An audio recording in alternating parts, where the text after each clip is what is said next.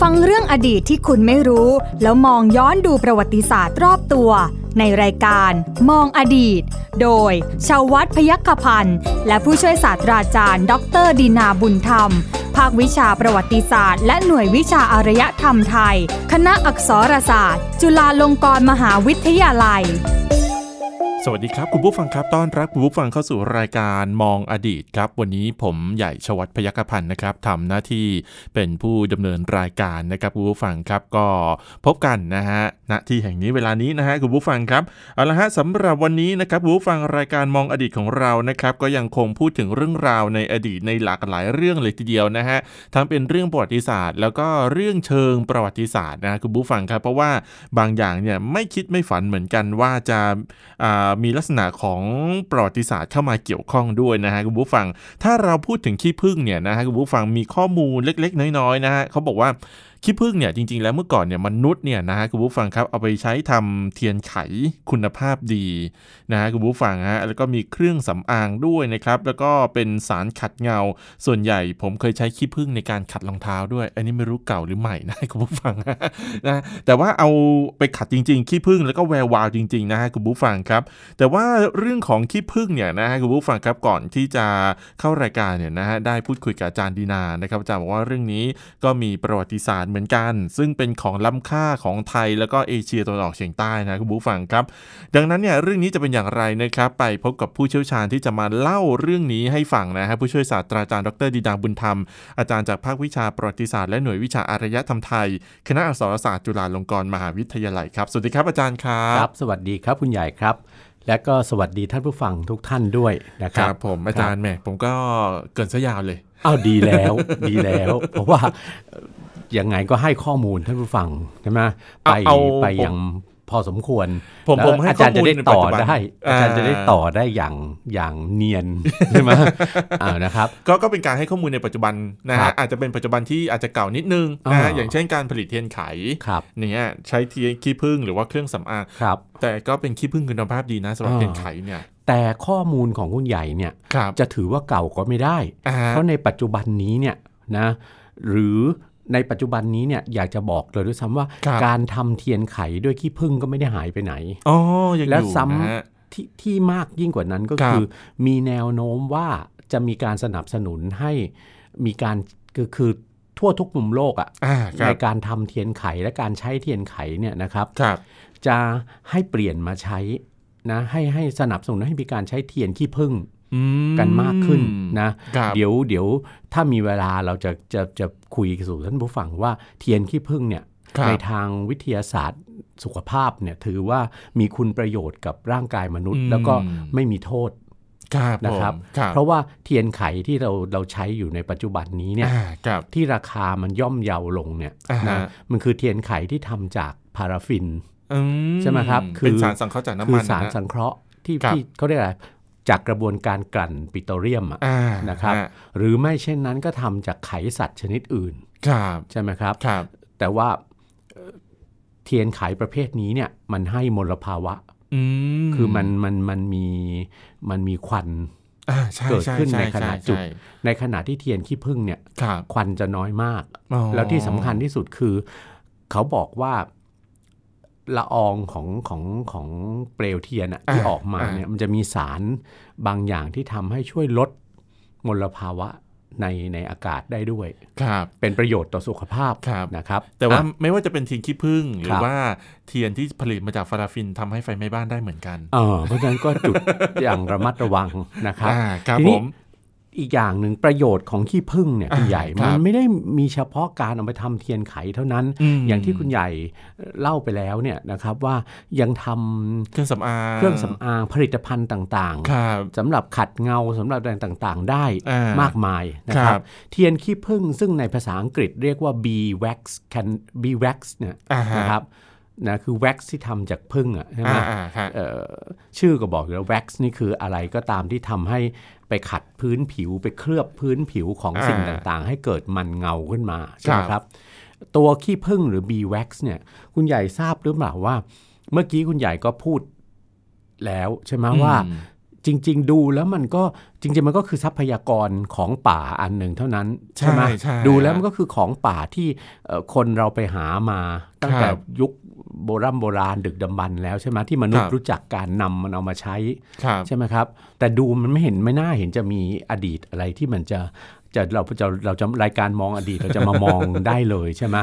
แต่ผิดถนัดนะ ยังไง ถ้า ฮะ คิด อาจาร อย่าง ย์ นั้น ยังไงฮะอาจาร ที่ ย์ พึ่งเนี่ยนะคุณใหญ่สำหรับสังคมไทยและภูมิภาคเอเชียตะวันออกเฉียงใต้เนี่ยนะครับ ครับ ถือว่าขี้พึ่งจากเอเชียตะวันออกเฉียงใต้เนี่ยจากโลกอุตสาคเนย์ของเราเนี่ยนะครับ อืม ถือว่าเป็นหนึ่งในขี้พึ่งคุณภาพดีของโลก โอ้ ซึ่งเป็นที่ต้องการของตลาดโลกมาตั้งแต่ครั้งโบราณ จนณปัจจุบัน จนถึงปัจจุบันนี้นะครับ อืม แน่นอนไม่ใช่ว่าในโลกเราเนี่ย ครับ ที่ที่เลี้ยงพึ่งได้หรือที่ที่พึ่งในฐานะแมลงชนิดหนึ่งใช่ไหม ครับ เขาจะเจริญเติบโตขยายพันธุ์ได้เนี่ยใช่ไหมมันไม่ได้มีแต่เอเชียตะวันออกเฉียงใต้ อ่า มัน ใช่ ภูมิภาคอื่น ๆ ของโลกก็ ที่ พึ่ง อื่นก็มีอะ พึ่งก็มีได้แล้วก็มีอุตสาหกรรมเลี้ยงพึ่ง ใช่ ใช่ไหมครับ ครับ เกิดขึ้น ใช่ครับ การหาน้ำผึ้งการสกัดขี้ผึ้งจากรังผึ้งเนี่ยใช่ไหมก็มีอยู่ทั่วทุกมุมโลก อืม แต่เขาบอกว่าในบรรดาขี้ผึ้งจากทั่วทุกมุมโลกนั้นเนี่ยขี้ผึ้งจากเอเชียตะวันออกเฉียงใต้มีคุณภาพดีอย่างมากตั้งแต่โบราณแล้ว ที่ได้รับยกย่องอย่างนี้เนี่ยคุณให ครั ญ่ บ มันก็ไม่น่าจะเป็นอะไรที่เกินจริงหรอก ทำไมฮะ นะ อา ค จา รับ รย์ เพราะว่าคุณใหญ่ลองดูซิว่าภูมิภาคเอเชียตะวันออกเฉียงใต้เนี่ย ครับ มีลักษณะภูมิประเทศภูมิอากาศเนี่ยที่เหมาะสมแก่การเจริญเติบโตและขยายพันธุ์ การอาศัยอยู่การขยายพันธุ์ของผึ้งเนี่ยนะ ดีมาก มากแค่ไหน ดีมาก เพราะภูมิภาคเอเชียตะวันออกเฉียงใต้เป็นเขตร้อนชื้น ใช่ครับ แล้วก็ทรัพยากรสำคัญในภูมิภาคนี้คือป่าไม้ ถูกต้องฮะ ใช่ไหมครับ ป่าไม้ซึ่งมีความหลากหลายทางชีวภาพ อืม มีต้นไม้เอ่อนานาชนิดเลย ค เนี่ รั ย บ ครับ หลายร้อยหลายพันสายพันธุ์อยู่ในป่าของเอเชียตะวันออกเฉียงใต้ ทั้งบนแผ่นดินใหญ่ ซึ่งรวมดินแดนประเทศไทยเราด้วย ครับ ใช่ไหมแล้วในหมู่เกาะ ครับ ใช่ไหมครับ มีเป็นที่เป็นที่เจริญเติบโตของป่าฝนเขตร้อน อื ใช่ไหมครับ ใช่ครับ ซึ่งหนึ่งในบรรดาสัตว์ทั้งหลายที่อาศัยอยู่ในป่าฝนเขตร้อนก็คือพึ่งนานาชนิด อืม นะครับ แล้วก็พึ่งต่างๆ เหล่านี้เนี่ยความที่ป่านะแล้วก็พื้นที่ของเอเชียตะวันออกเฉียงใต้เนี่ย ครับ มีความหลากหลายทางทางเอ่อชีวภาพโดยเฉพาะของพืชใช่ไหม อ่าฮะ พืชยืนต้นพืชล้มลุก ครับ ต่างๆ โดยเฉพาะเอ่อพืชที่เป็นที่ต้องการพืชที่มีดอกอะ า ดอกไม้ชนิด ดอกไม้ ต่างๆ ซึ่งเป็นที่เป็นอาหารของพึ่งอะนะครับ เป็นเป็นน้ำหล่อเลี้ยงให้ ก็ ผึ้ มี ง หลอกหลากหลายมาก ค ใช่ไห รั ม บครับ นะครับตรงนี้นี่เองเป็นข้อดีนะทำให้แมลงพึ่งของเอเชียตะวันออกเฉียงใต้รวมทั้งในประเทศไทยเราด้วยเนี่ยนะคครัรับ บ มีแหล่งอาหารที่สมบูรณ์ อืม นะครับ คือดอกไม้โดยเฉพาะดอกไม้ที่มีกลิ่นหอม อ่า ประ ค เภ บ ทต่างๆเนี่ย ครับ นะครับ ก็เป็นอาหารที่บริบูรณ์ของพึ่ง ต้องพึ่ง ใช่ไหม ครับ แล้วก็ทำให้พึ่งนั้นเนี่ยสามารถสะสมใช่ไหมเอ่อน้ำหวานจากเกสร อ่าฮะ แล้วรวมทั้งไอ้น้ำหวานที่เพึ่งไปไปเก็บกินเนี่ย ครั ใช่ บ ไหมมาสะสมไว้ในรังผึ้งเนี่ยใช่ไหม ครับ เป็นอาหารสำหรับตัวอ่อนใช่ไหม อื น้ำหวานเหล่านี้เนี่ยมาจากดอกไม้หอมนานาชนิดใช่ไหมเป็นร้อย คบ เป็นพันชนิดเนี่ยคุณใหญ่ ครับ น้ำผึ้งเหล่านี้จะมีกลิ่นหอม อืม มีกลิ่นหอมของบรรดาบุพชาติใช่ไหมดอกไม้ทั้งหลายเนี่ย ใช่ครั นะ บ มากมาย ใช่ครับ ไหมครับ ครับ เพราะฉะนั้นพึ่งเนี่ยเป็นเป็นเป็นสัตว์ที่ดีนะ อ่า คือเรียกว่าอะไรนะ สิ่งที่ออกจากตัวเขามาเนี่ย ครับ นะเพราะความที่เขาอยู่แต่ของหอมๆอ่ะ อ่าอ่า ใช่ไหมมีกลิ่นหอมของของสิ่งที่ติดมากับเกสรดอกไม้ ครับ ใช่ไหม ครับ ผ่านตัวเข้าไปเนี่ย อะไรก็ตามแต่ที่เขาเก็บมาเนี่ย มันเป็นของหอมหมดทั้งนั้นใช่ไหม ครับ ไอ้คำว่าขี้พึ่งเนี่ยไม่ได้หมายถึงขี้ของพึ่งนะคุณใหญ่ อย่าเข้าใจอย่างนั้นนะ ขี้พึ่งนี่คืออะไร จริงๆแล้วอ่ะ ผมผมนึกไปถึงขี้ผึ้งคือผลิตภัณฑ์ผลิตภัณฑ์จากจากลังหรือน้ำหวานมันหรือ ถู เป ก ล่า คือพึ่งเนี่ย ไม่ใช่ว่าเขาขี้ออกมาแล้วแล้วแล้วแล้วกลายเป็นขี้พึ่งนะ อ่า ตัวขี้พึ่งเนี่ยมันคือคือคือสารชนิดหนึ่ง ซึ่งตัวพึ่งเขาหลั่งออกมา เป็นไขมันชนิดหนึ่งจากตัวเขาอ่ะเพื่อเขาจะเขาจะหลั่งมันออกมาเพื่อทำอะไร ทำรัง เพื่อสร้างรัง อ่า นะครับ เพราะฉะนั้นเนี่ยคุณใหญ่รังผึ้งเนี่ย ครับ นะครับรังผึ้งที่เห็นเนี่ยจริงๆอะรังผึ้งเนี่ยประกอบด้วยไขมันนะ ไขมันจากตัวผึ้ง ไขที่ตัวผึ้งผลิตออกมา อ่า แล้วก็สิ่งที่สกัดออกมาจากตัวเขาอ่ะ ครับ มีกลิ่นหอมของบรรดาดอกไม้ที่เขาไปไปเก็บเกสรมาทั้งนั้นนะ อืม นะครับ เพราะฉะนั้นขี้ผึ้งก็ดี ตัวรังผึ้งก็ดี ตัวน้ำผึ้งก็ดี ครับ ล้วนแล้วแต่มีกลิ่นหอม อืม ทั้งสิ้นใช่ไหมครับ ทีนี้ขี้ผึ้งกับน้ำผึ้งเนี่ยคุณ ครั ยา บ ยมันเป็นสิ่งที่ที่เรียกว่าไง เวลาจะเก็บอะมันมันมันเก็บมาต่างต่างเวลากันนะ น้ำผึ้งเนี่ยจะต้องเก็บในขณะที่ผึ้งไม่ทิ้งรัง ใช่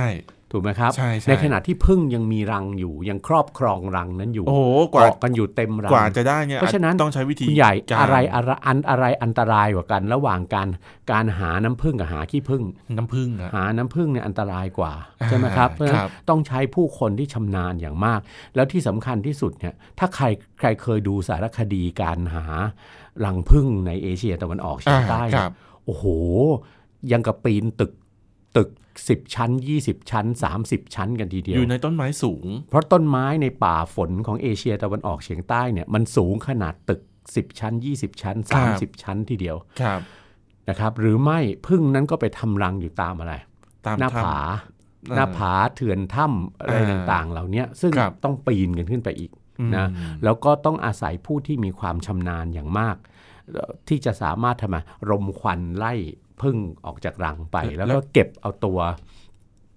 ปาดเอารังพึ่งลงมาใช่ไหม แล้ว ครั ค บ นที่ไม่แพ้ด้วยนะอาจารย์ ต้องคนที่ไม่แพ้เพ อย่างราะว่า อย่างอย่างผมแพ้แล้วเคย ครับ โดนพึ่งต่อย อ่า โรงพยาบาลอย่างเดียวเลย ถูก ฮะ ต้องถ้าแพ้ก็อาจถึงแก่ชีวิตได้ ใช่ใช่ ทีนี้ตัวน้ำพึ่งเนี่ยคุณใหญ่ ครับ เมื่อเมื่อปาดรังออกมาได้แล้วเนี่ยนะครับ อืม เอ่อบางครั้งนะถ้าเป็นรังพึ่งคุณภาพดี ครับ ใช่ไหมก็บรรจุหีบห่อขายทั้งทั้งทั้งที่น้ำพึ่งยังติดอยู่ในรัง ไม่ต้องบีบออกมา อืมอืม นะครับ อืม เพราะฉะนั้นการการรับประทานรังพึ่งซึ่งมีน้ำพึ่งอยู่ในนั้นด้วยเข้าไปเนี่ยบางทีก็ก็เท่ากับรับบางทีก็รับประทานไข่พึ่งนั้นเข้าไปด้วย อ่าครับ ทานขี้พึ่งนั้นเข้าไปด้วย ก็ไม่เป็นอันตรายอะไรหรอก แต่อร่อยนะ ก็อร่อยใช่ไหม อ่าครับ นะครับ บางคนเขาเรียกขี้เทียน น่ะเออแต่แต่ว่าถ้าเกิดว่าจะทำน้ำผึ้งแบบบริสุทธิ์หน่อยก็ต้องเอาไปบีบเอาไปกรอง อืม ใช่ไหม ใช่ครับ ให้ให้ไขให้ไขนั้น แย ไม่ กออก ไม่ จากตัว แยน้ำกผึ้ง ออก และไขนั้นแหละสามารถเอาไปต้ม อืม แล้วก็กรองเพื่อให้ได้ขี้ผึ้งออกมา อืม ทีนี้ในส่วนขี้ผึ้งเนี่ย ครับ อย่างที่บอกว่าหาง่ายกว่าน้ำผึ้งไม่อันตรายน้อยกว่าการ อ่า หาน้ำผึ้งก็เพราะส่วนใหญ่จะเลือกเอารังที่เป็นไง ร้าง ที่ผึ้งทิ้งรังแล้ว อ่า รังร้างใช่ รังที่พึ่งไปหมดแล้วอะ อ่าค ซึ่ รั ง บ ซึ่งปีปีหนึ่งก็หาได้มากมายนะ อ่า ใน ครับ ประเทศในบ้านเมืองต่างๆ ในเอเชียตะวันออกเฉียงใต้เนี่ยนะครับ การหาขี้ผึ้งเนี่ยเป็นกิจกรรมอย่างหนึ่ง เป็นขี้ผึ้งคือของป่าอย่างหนึ่ง ซึ่งทุกบ้านเมืองในเอเชียตะวันออกเฉียงใต้มีเป็นทรัพยากรที่อยู่ในป่า ไม่ต้อง แล้ว ไปสรรหาสร้างมันขึ้น ถูก มา ต้องใช่แล้วก็แล้วก็ไปคนผู้คนตามป่าตามชนบทเนี่ย ครับ ก็จะมีหน้าที่หาขี้ผึ้ง อื ใช่ไหม อื ส่งเข้ามาเป็นอะไร เป็นสวยให้กับรัฐ อ่ะจริงเหรออาจาร อ่า ย์ เป็นสวยให้กับรัฐ ในสังคมไทยเราตั้งแต่สมัยอยุธยาเนี่ย ครับ มีหลักฐานปรากฏว่าหนึ่งในสวยที่เป็นของป่า ครับ ที่ผู้คนในภูมิภาคต่างๆ โดยเฉพาะภาคเหนือกับหัวเมืองลาว อืม หัวเมืองเขมรเนี่ย ครั นะ บ ครับ จะต้องส่งเข้ามาที่ราชธานี ครับ กรุงศรีอยุธยาจนกระทั่งถึงสมัยต้นรัตนโกสินทร์ อืม หนึ่งในของป่าทั้งหลายคือขี้ผึ้งนะครับ อืม คือขี้ผึ้ง ไม่ไม่ใช่ตัวรังนะหมายถึงว่าทำเป็นผลิต คือ ภัณฑ์เรียบร้อยแล้ว ถูกต้อง อ่าน นะครับที่คือคือทำเป็นผลิตภัณฑ์เรียบร้อยแล้ว ครับ การถ้าให้ได้มาซึ่งขี้ผึ้งก็คือ เมื่อรวบรวมรังผึ้ง ครับ ที่ที่ที่ที่ผึ้งทิ้งรังไปหมดแล้วเนี่ยรังเปล่าเนี่ยนะครับ ครับ ได้แล้วเนี่ยก็จะต้องนำขี้ผึ้งนั้นไปทำไมไปต้ม อืม นะเอารังผึ้งขอโทษเอารังผึ้งนะไปต้ม ครับ นะครับ การต้มไม่ต้องทำอะไรเลย เอาเอาใส่ในใส่ในหม้อในกระทะอ่ะคุณใหญ่ ครับ แทบจะไม่ต้องใส่น้ำเลย เพราะว่าโดนไฟก็ก็ละลายใช่ไหม อืม พอละลายแล้วเนี่ยที่จะต้องเอาไปละลายก่อนเนี่ยนะครับเพราะว่า ครับ เขาจะมีเศษผงเศษอะไร อ่า ต่าง อ่า ๆใช่ไหม ครับ ติดอยู่กับรังผึ้งมา จากนั้นก็กรอง ครับ กรองออกมาแล้วก็จะได้ไขมันใช่ไหม อืม ที่มีกลิ่นหอมมาก นะครับ แล้วก็เทใส่แม่พิมพ์ แสดงว่าตอนที่กำลังต้มอะอาจารย์ กับตอนที่เป็นผลิตภัณฑ์แล้วอะต ครั อน บ ต้มอะหอมหอมมาก หอมมากแล้วก็พอพอเทใส่พิมพ์เป็นรูปถ้วย อ่า ส่วนใหญ่แล้วเนี่ยต่างๆ หรือเป็นแผ่นเนี่ยนะครับ ทิ้งให้เขาเย็นตัว แล้วก็จะเก็บรวบรวม อ๋อพอเย็นแล้วมันจะเซ็ตตัวอาารย์ ก็จะเซตตัวเป็นแผ่นเป็นแผ่นแข็ง อ่าอ่า ๆแล้วก็จะส่งเข้ามา ส่งเข้ามาเอ่อรวบรวมจากหัวเมืองเนี่ยส่งเข้ามาที่ราชธานีนะครับ อืม ทั้งนี้เพราะอะไรขี้พึ่งที่ต้องส่งเข้ามาที่ที่ราชธานี ตั้งแต่ในสมัยอยุธยา ครับ ในและในสมัยต้นรัตนโกสินทร์นะครับ ก็เพราะราชสำนักเป็นแหล่งใหญ่สำหรับใช้ขี้ผึ้งดังใหญ่มากที่ที่ใช้ขี้ผึ้งในแต่ละรอบปีเนี่ยนะเป็นจำนวนมหาศาลนะครับ อืม ราชสำนักไทย และราชสำรวมถึงราชสำนักของบ้านเมืองอื่น ๆ ในเอเชียตะวันออกเฉียงใต้ ครับ ทั้งที่นับถือพระพุทธศาสนา และนับถือศาสนาอิสลาม ครับ นะครับใช้มีการผลิตเทียนขี้ผึ้งเพื่อศาสนพิธี อืม นะครับ อ่าฮะ เทียนขี้ผึ้งเนี่ยถือว่าเป็นวัตถุพิธีสำคัญ ครับ สำหรับบ้านเมืองต่างๆ ในภูมิภาคเอเชียตะวันออกเฉียงใต้มาแต่ครั้งโบราณ ครับ นะครับ ในราชอาณาจักรที่เป็นพุทธศาสนา เช่นพม่า มอญ อืม เอ่อสยาม ขอม นะครับเขมร อ่ ลาว อ่ฮะ ต่างๆเนี่ยนะครับ เทียนขี้ผึ้งใช้สำหรับจุดถวายเป็นพุทธบูชา ครับ ใช่ไหมครับ ครับ ราชสำนักไทยเราเองตั้งแต่ครั้งกรุงศรีอยุธยาใช่ไหม อืม เราก็จะเห็นว่าในการพระราชพิธีต่างๆ ที่เกี่ยวเนื่องกับพระพุทธศาสนา หรือแม้แต่ศาสนาพราหมณ์เนี่ยนะครับ ครับ มีเทียนชนิดต่าง อื ๆ มีเทียนประเภทต่างๆที่ที่ที่สร้างขึ้นใช่ไหม ครับ สำหรับจุดในการพระราชพิธีต่างๆสำหรับราชสำนักเนี่ย ครับ นะครับ ที่สำคัญมากที่สุดเลย นี่เข้าเทศกาลเข้าพรรษา แล้วใช่ไหมครับ เทียนพรรษาของหลวง ครับ ใช่ไหมครับ ที่พระมหากษัตริย์โปรดให้หล่อสำหรับจุดถวายเป็นพุทธบูชา ทรงส่งไปพระราชทานตามพระอารามหลวง อืม ต่างๆเนี่ย อืม หล่อด้วยขี้ผึ้งแท้นะครับ อืม ตั้งแต่ครั้งกรุงศรีอยุธยาจนกระทั่งเป็นราชประเพณีมาจนกระทั่งถึงปัจจุบันนะครับ ครับ ก็รวบรวมจากขี้ผึ้งที่เป็นสวยส่งเข้ามาจากหัวเมือง อ่า นะครับรวมทั้งเอ่อเทียนเทียนพรรษาของหลวงเนี่ย ครับ ต้องหล่อเป็นจำนวนมาก ใช่ ไหมครับ ตั้งแต่ส ใช่ครับ มัยอยุธยามาแล้วเนี่ยเพราะฉะนั้นก็พระมหากษัตริย์ก็โปรดเกล้านะบอกบุญไปยังพระบรมวงศานุวงศ์เอ่อข้าราชการฝ่ายต่างๆด้วยนะให้รวบรวมขี้ผึ้งเข้ามา อืม โดยเสด็จ อืม พระราชกุศลในการหล่อเทียนพรรษา ครับ เป็นประจำทุกปี ครับ นะครับ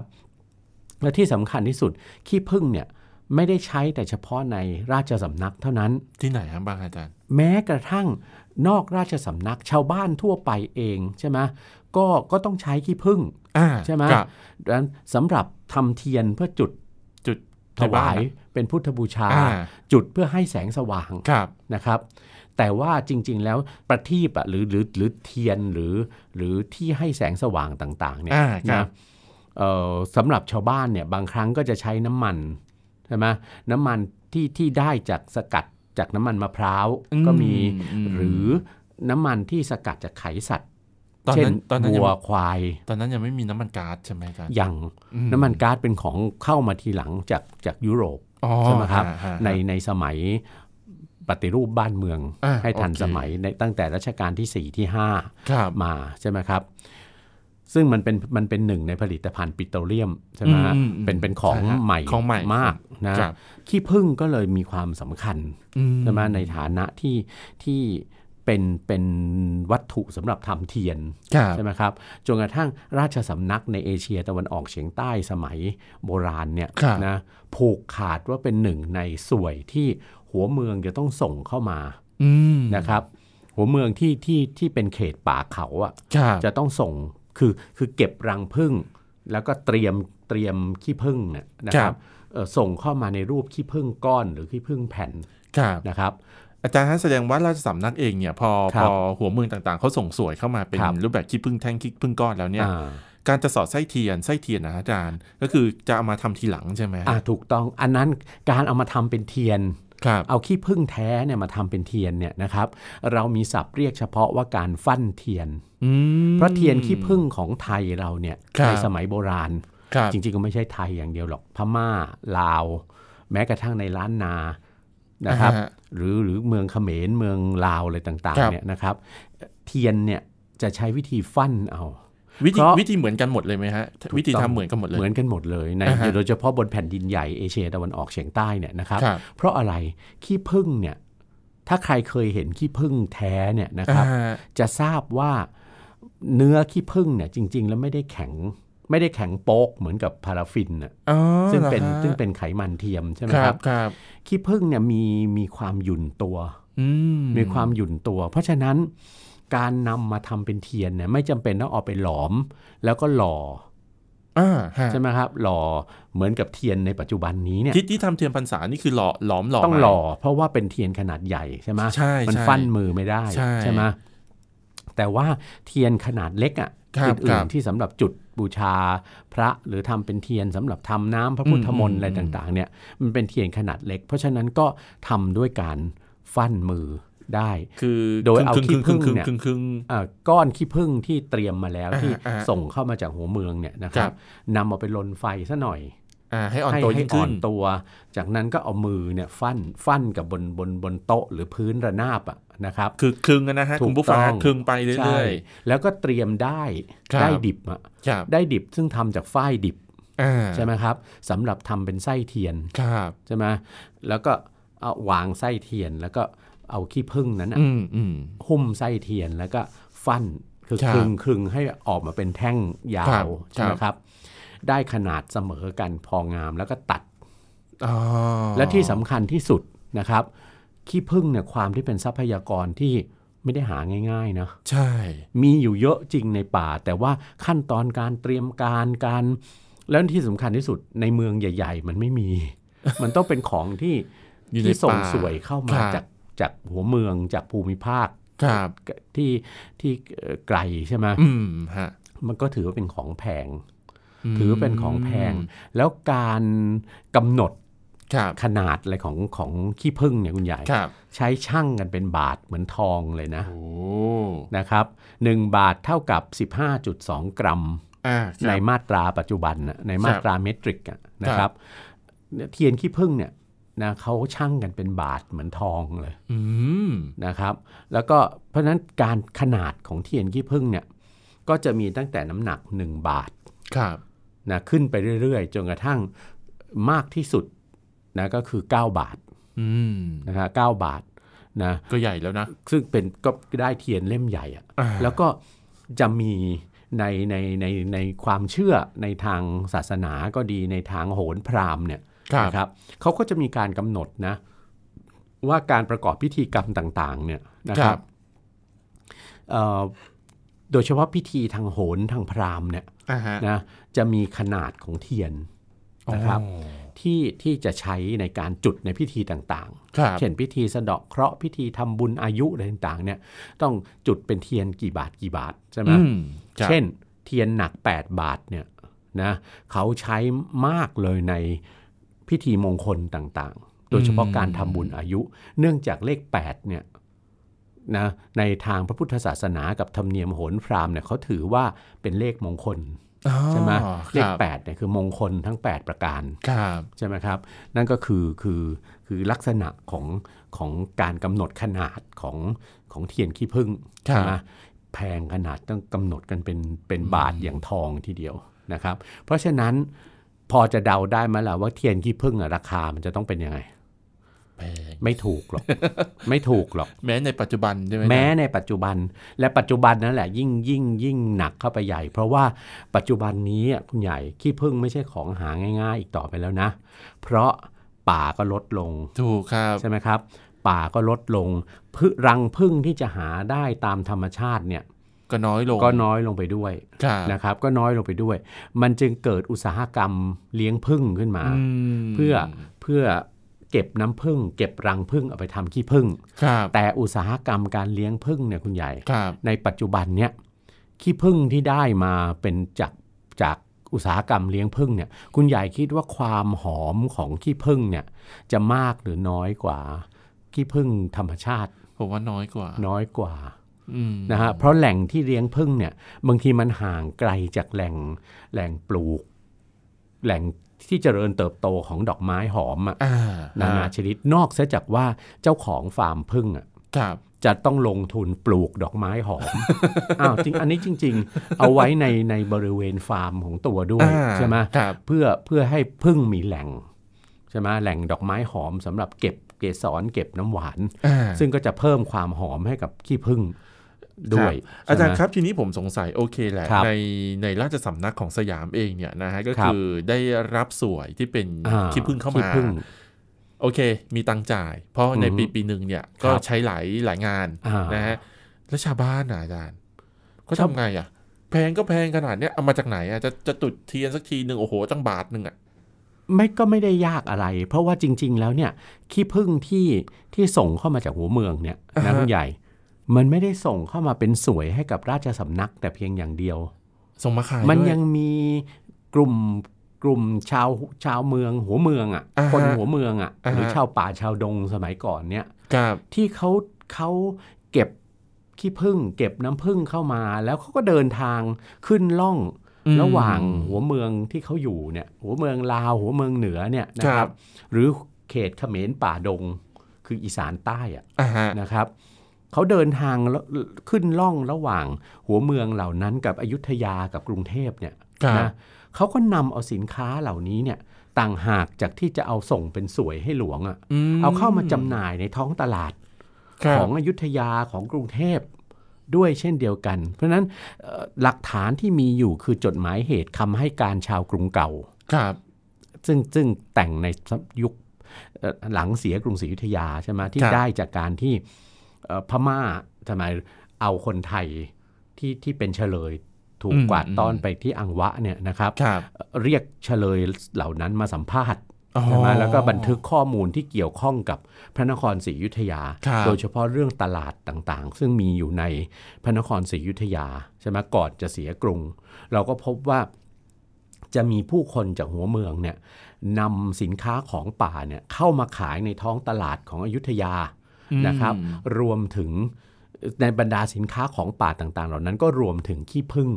ด้วย อืม ซึ่งก็คิดว่าไม่ได้ไม่ได้นำมาเป็นจำนวนแค่จำนวนน้อยหรอกคุณใหญ่ ครับ จำนวนมากถึงขนาดว่าเป็นสินค้าสำหรับชาวเมืองซื้อได้ และเป็นสินค้าสำหรับพ่อค้าต่างประเทศ อืม รับซื้อส่งเป็นสินค้าออกไปได้ด้วย คือคือทำคล้ายๆทำเป็นอุตสาหกรรม ถูก ทำ ต้อ มาง กราคาถูกลง ถูกต้อง อะไรประมาณนี้นะ นะครับ ฮะนี่คือเมื่อก่อนนะฮะคุณผู้ อ่า ฟังครับที่สามารถที่จะผลิตได้เป็นจำนวน ครับ มาก และ ต่ ที่สำคัญก็เป็น อ่าฮะ คตินิยม ครับ ว่าการใช้เทียนสำหรับบูชาพระอะ ครับ จนแม้จนกระทั่งในปัจจุบัน ครับ นะเขาไม่ใช้เทียนเทียนไขที่ทำจากไขสัตว์ชนิดอื่นนะ อืม เพราะถือเป็นการเบียดเบียนชีวิตสัตว์ อืม ใช่ไหมต้องฆ่าฆ่าสัตว์สัตว์ใหญ่อะ ครับ วัวควา รับ ยอะไรต่างๆ เพื่อจะเอาไขมาทำเทียน แต่เทียนขี้ผึ้งเนี่ยไม่เบียดเบียนผึ้ง เพราะพึ่งเพราะเป็น พ รั ราะ ง รั ร้าง งที่ผึ้งทิ้งไปแล้ว ครับ ใช่ไหมครับ ผมครับ นะครับ เอาละฮะหมดเวลาแล้วนะครับ ขอบคุณสำหรับการติดตามนะครับยังไงก็สามารถติดตามรายการมองอดีตได้นะครับ วันนี้ผู้ช่วยศาสตราจารย์ดรดีดังบุญธรรมและผมใหญ่ชวัฒน์ปยกพันธ์ลาคุณผู้ฟังไปก่อนครับสวัสดีครับ สวัสดีครับ ติดตามรับฟังรายการย้อนหลังได้ที่เว็บไซต์และแอปพลิเคชันไทย PBS Radio ไทย PBS ดิจิทัล Radio วิทยุข่าวสารสาระ เพื่อสาธารณะและสังคม